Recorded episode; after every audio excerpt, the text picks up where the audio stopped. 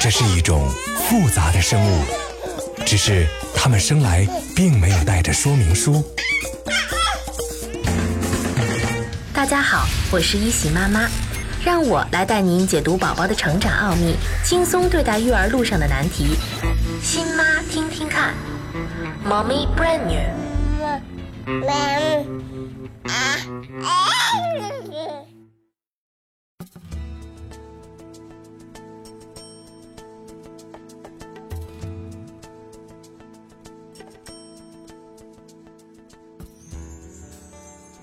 亲爱的妈妈们，你们好吗？现在宝宝即将满三个月了，他的大动作、精细动作的能力和过去相比有着很大的提高。你可能会发现，宝宝已经不满足于躺着玩了，一躺下就开始做仰卧起坐，举着两个小拳头，用力地牵引他的身体往前打挺。这个时候，你需要用手支撑起他的背部。防止他背部的脊柱过于受力。如果小家伙很不高兴妈妈这样做，就干脆把他抱起来或者趴着玩一会儿吧。宝宝趴着的时候，抬头的时间越来越长，并且呢，能够把头和肩膀高高的抬起。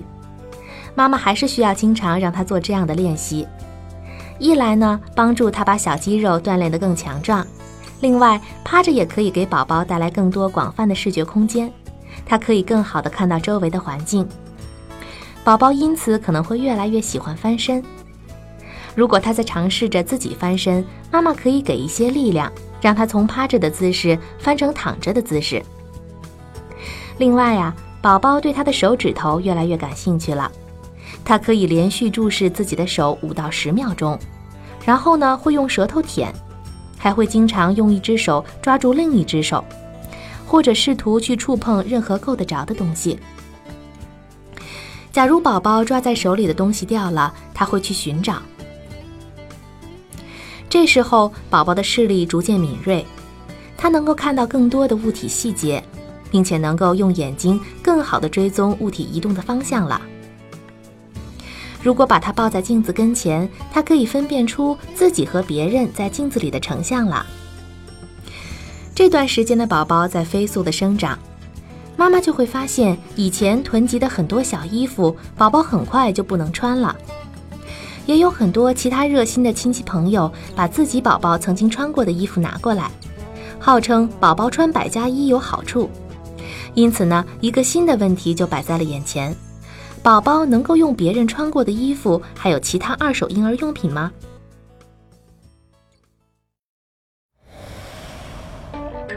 穿百家衣的传统是怎么来的？我们应该如何看待使用二手衣服等婴儿用品？选择宝宝的二手用品有什么准则？二手用品又该如何消毒？欢迎收听考拉电台《新妈听听看》节目。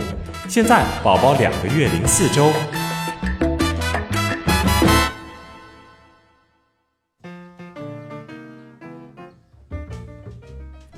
百家衣最早啊，指的是由一百个家庭收集到布片做成的衣服。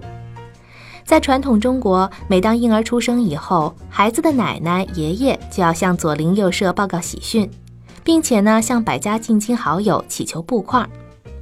而且，特别是那些姓刘、姓陈、姓程的人家，更是备受偏爱，因为呢，刘和留住的留谐音，陈和沉甸甸的沉谐音。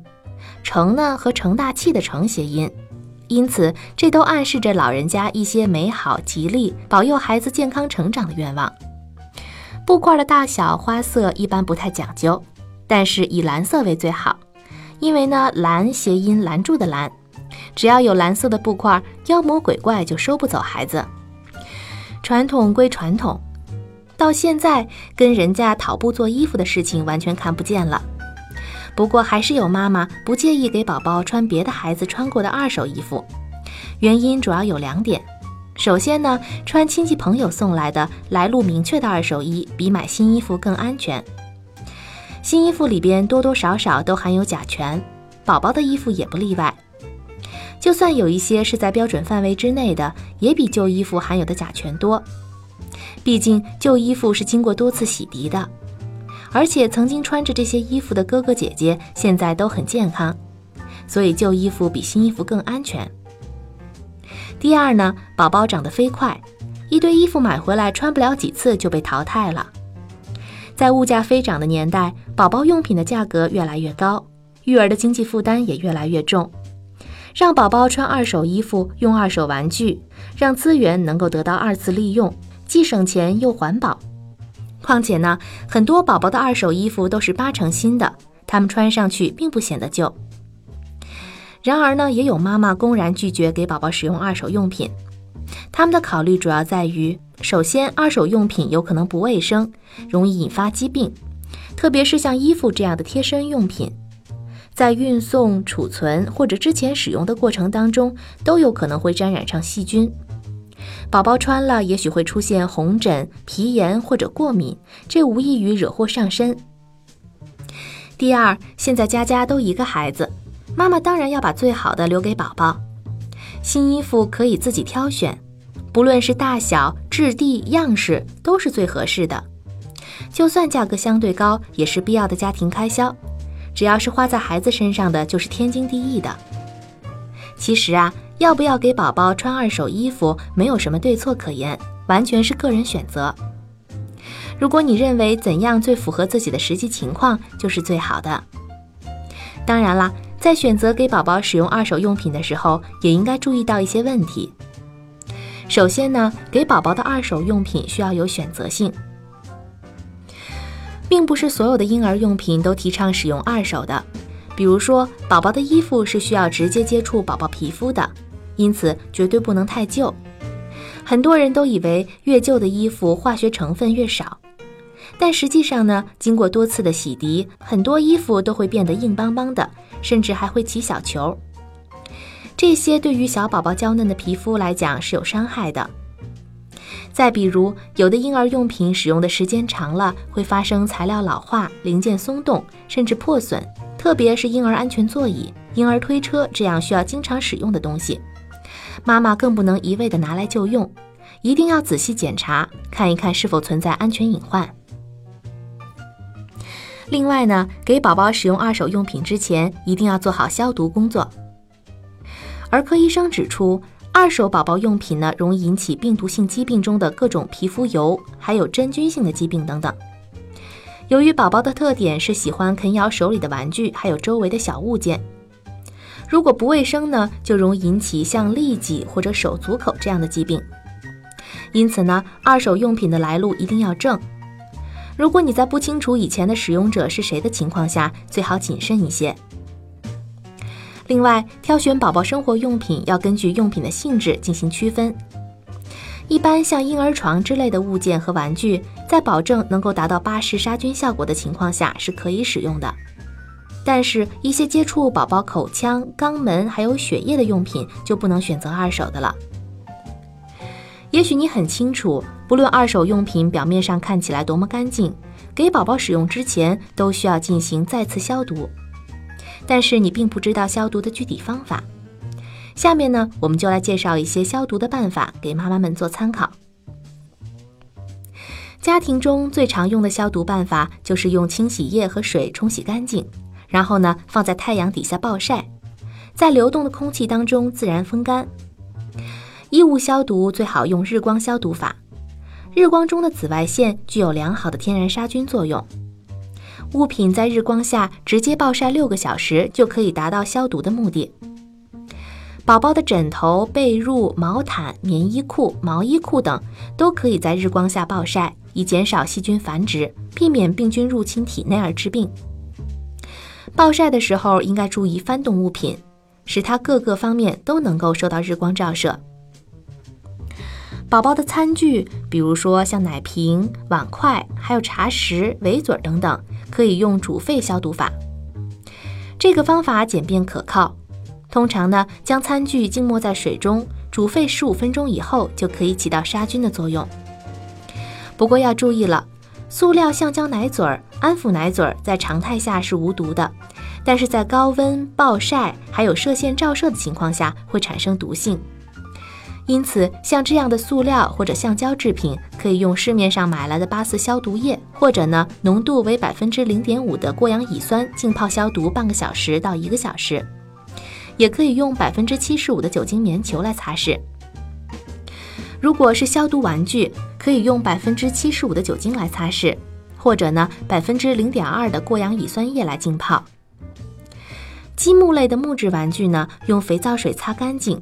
或者用酒精擦洗以后晾干，千万不要暴晒，否则呢就会裂开。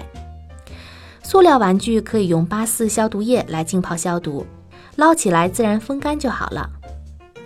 长毛绒的玩具一定要洗净暴晒六个小时，以防止螨虫。电动玩具消毒的时候要先卸下电池，擦拭的时候也要格外注意，尽量不要把电池盒子弄湿，以免发生短路。需要注意的是，玩具用消毒剂处理以后，一定要用清水将消毒液彻底的除去，因为残留的消毒剂可能会对宝宝造成伤害。对于婴儿床等大件物品呢，需要先用清水反复清洗，并且用毛刷在缝隙当中反复洗刷，然后在阳光下暴晒五到六个小时，就能够把细菌杀死。对可能被寄生虫卵污染的，可以用百分之零点五的碘液或者百分之七十五的酒精棉球擦拭，就可以达到杀灭虫卵的目的。此外呢，还需要提醒妈妈们的是，不要用洗涤剂或者洗衣粉对宝宝的玩具进行消毒，这样非但不能彻底消毒，而且还会造成二次污染。因为呢，洗衣粉和洗涤剂中的成分是很难用清水冲干净的。残留在玩具上的一些物质，容易对宝宝稚嫩的皮肤造成损伤。在配置消毒液的时候，不仅要避免让宝宝接触消毒剂，还要掌握好浓度。用化学消毒剂给宝宝用品进行消毒以后，就一定要用清水将化学消毒剂再冲洗干净，避免残留的东西刺激到宝宝的眼睛、皮肤，更要防止宝宝在啃咬玩具的时候误吞下残留的化学制剂。我们的节目有很多话题是和宝宝的睡觉问题有关的，这是因为良好的睡眠对宝宝的生长发育至关重要。人们形容夜里睡得好，通常会说 sleeping like a baby，可很多妈妈会发现，宝宝睡觉的时候不总是那么好，会有着这样或者那样的问题。为什么良好的睡眠对宝宝的生长发育至关重要？为什么有些宝宝会睡不着或睡不久？摇睡和抱睡对宝宝有哪些坏处？怎样改变宝宝睡眠的不良习惯？欢迎收听考拉电台“新妈听听看”节目。现在宝宝两个月零四周。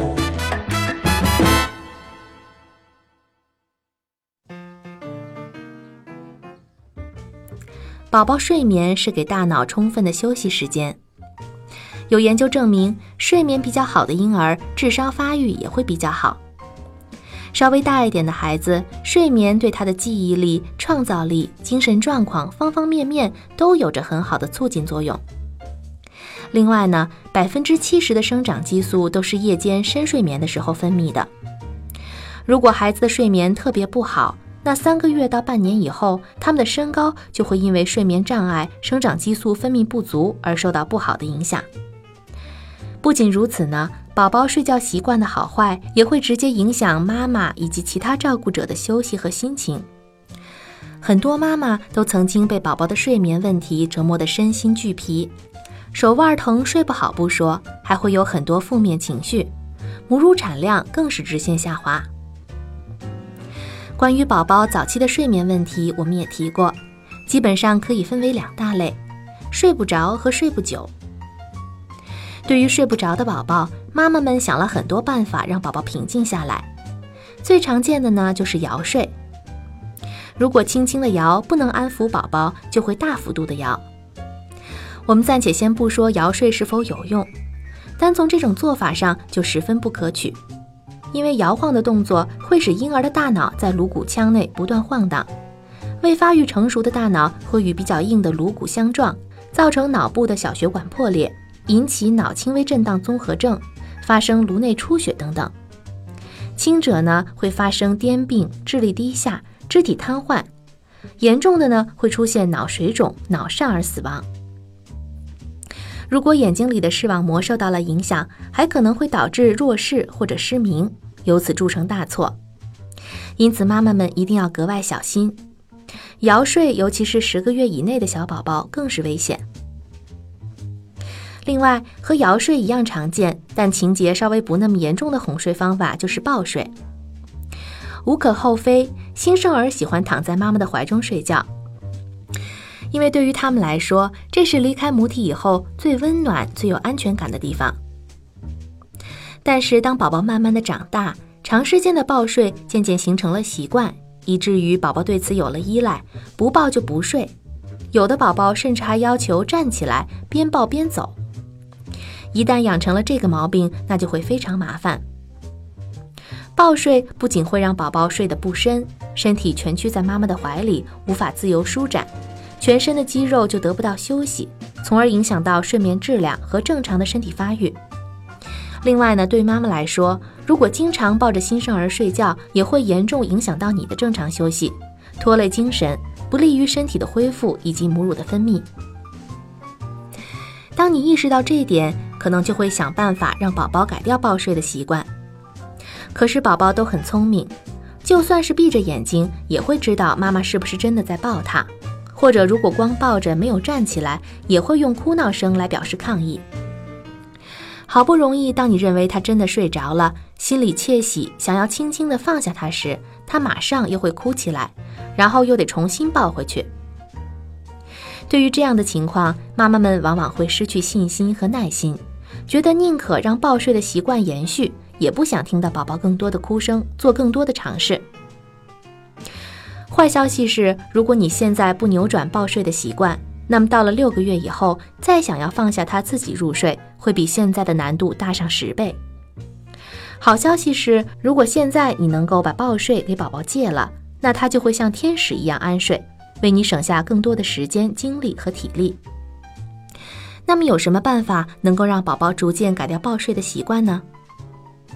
面对不同个性的宝宝，妈妈们只能尝试用不同的办法，直到最终找到一种方法适用于你自己的孩子。首先呢，给宝宝制定每天的睡眠信号和流程是十分有必要的。比如说，在白天小睡的时候，把他抱进卧室，屋里的光线调暗，包上襁褓，让他知道现在是睡觉的时间了。在晚上睡觉以前，也有一系列的睡前流程，比如说洗完澡之后给他做一下抚触，帮助宝宝放松，然后安静的喂奶，之后放在小床上睡觉。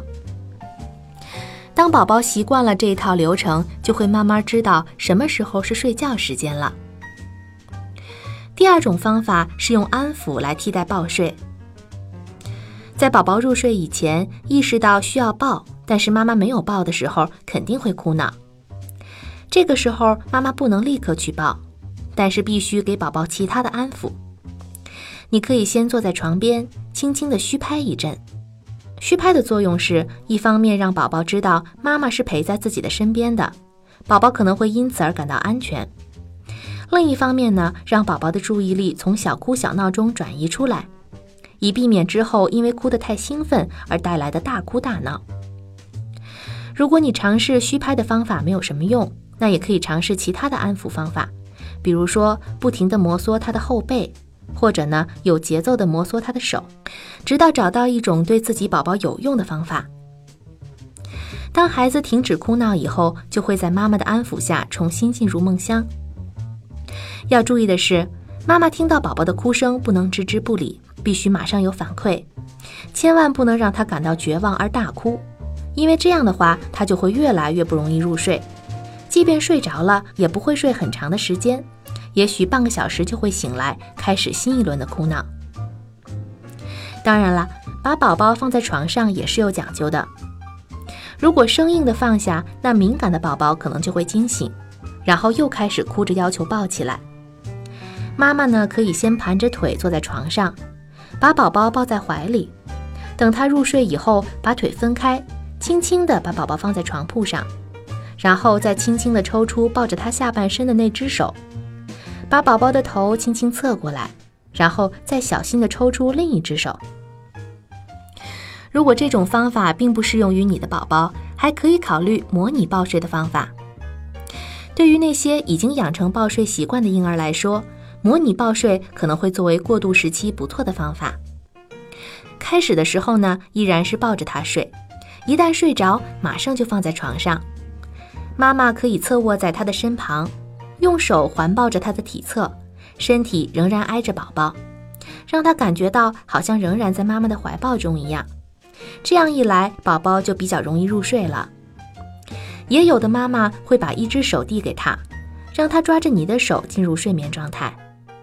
当你看到宝宝的手臂、腿还有整个身体逐渐没有明显活动，脸上也没有很多表情，完全放松下来的时候，就说明他已经进入到深睡眠阶段了。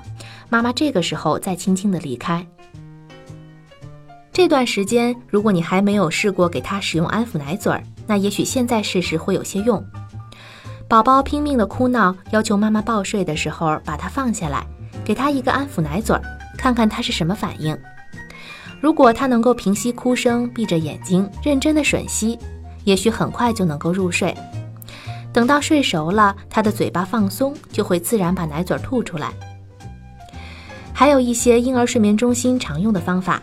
比如说，美国育儿专家特雷西·霍克提出的抱起放下法，还有更极端的 cry it out 方法。简单来说呢，就是让宝宝哭。不过这两种方法暂时不适用于四个月以下的小宝宝，同时也存在很大的争议。在这里，我们暂时不推荐。等宝宝大一些了，我会在稍后的节目里边再介绍给大家。Playtime。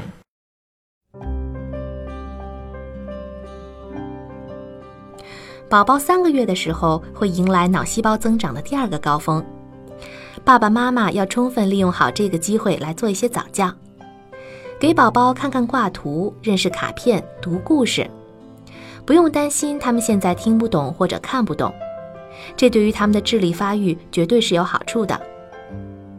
现在呢，市面上的儿童读物琳琅满目，你可以选择那些印有大幅图画。色彩鲜艳、文字简单的大开本图书，也可以买那些没有文字的图画书，自己给宝宝编故事听。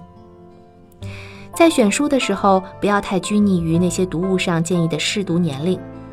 那些给稍大一些孩子设计的图书，只要图案简洁明了、色彩鲜艳，同样也可以引起小宝宝的兴趣。你甚至可以给宝宝大声地朗读大人看的东西，比如说试着读报纸。读你最喜欢的小说、诗歌，还有杂志都可以。不管呢是莎士比亚、唐诗宋词，还是最新的畅销书，只要你喜欢，就认真的朗读出来。你的宝宝会很喜欢听你声音中的节奏、起伏，还有韵律。朗读也有助于培养宝宝的语言能力。在朗读的时候，妈妈可以变换音调的高低，尝试不同的语调。或者呢，选用唱歌或者其他的表达方式，然后观察一下宝宝都会用什么样的方式给你回馈。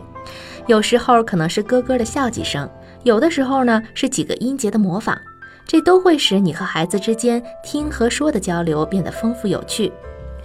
如果你的朗读还没有结束，而宝宝的注意力已经转移了，或者呢他明显的表现出对你读的书没有什么兴趣，也不要泄气。你可以试着换个宝宝更感兴趣的活动，抱起来走动一下，或者呢帮助他练习翻身，或者干脆让他休息一会儿。好了，妈妈们，今天的节目到这里就要结束了。尊重自己宝宝的性格特点还有生长速度，我们会在下周带给你更精彩的育儿话题。再见。